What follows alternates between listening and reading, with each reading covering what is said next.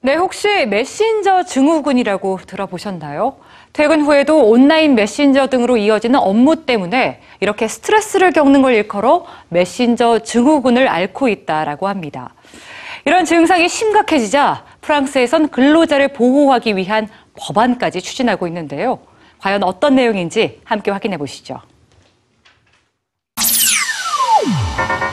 정해진 업무 시간 이후에 전화를 받지 않거나 이메일을 확인하지 않아도 되는 권리. 지난 16일 프랑스가 노동개혁 법안에 포함시키겠다고 발표한 일명 연결되지 않을 권리입니다.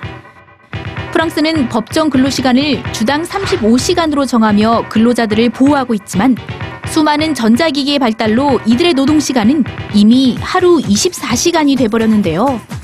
직장을 벗어난 퇴근 후에는 물론이고 휴가 기간에도 휴대폰과 태블릿 PC 등으로 업무가 이어지자 이메일이나 메신저 등에 답하지 않을 자유를 법적으로 명시하겠다는 겁니다. 이미 프랑스 일부 회사들은 퇴근 시간 이후 회사 이메일 계정의 접속을 아예 차단하고 있는데요. 최근 근로자들에게 지나친 업무 부담으로 인한 탈진 현상, 즉 번아웃 증후군이 두드러지고 있기 때문입니다.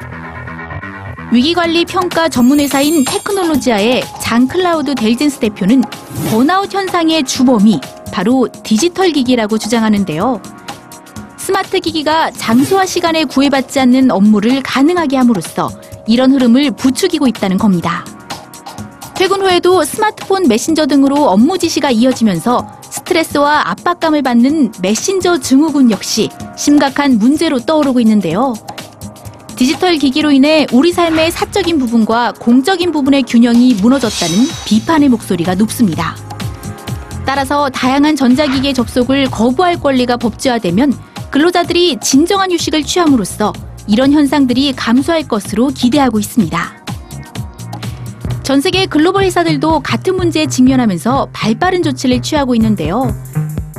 독일의 자동차 제조업체 다임러는 휴가 중인 직원의 회사 이메일 계정으로 메일이 들어오면 자동으로 삭제되는 제도를 도입했고 캐나다 스마트폰 업체 블랙베리는 퇴근 시간 이후 메신저를 통한 업무 지시를 금지하기도 했습니다. 하지만 하루 24시간 온라인 접속이 단지 근로자들만의 문제일까요? 전문 아웃도어 용품을 판매하는 미국의 카벨라스는 지난해부터 연결 해제의 날 캠페인을 벌이며 보다 근본적인 문제 해결에 나서고 있습니다. 미국인들이 하루 평균 42분을 페이스북에 소비하고 150번 휴대폰을 확인한다는 사실을 지적하며 하루 동안 우리를 둘러싼 모든 전자기기에서 벗어나 가족, 친구들과 함께 야외 활동을 하자는 건데요. 오늘은 우리도 컴퓨터와 스마트폰 스크린에서 벗어나 물씬 다가오는 봄 내음을 직접 만끽해 보면 어떨까요?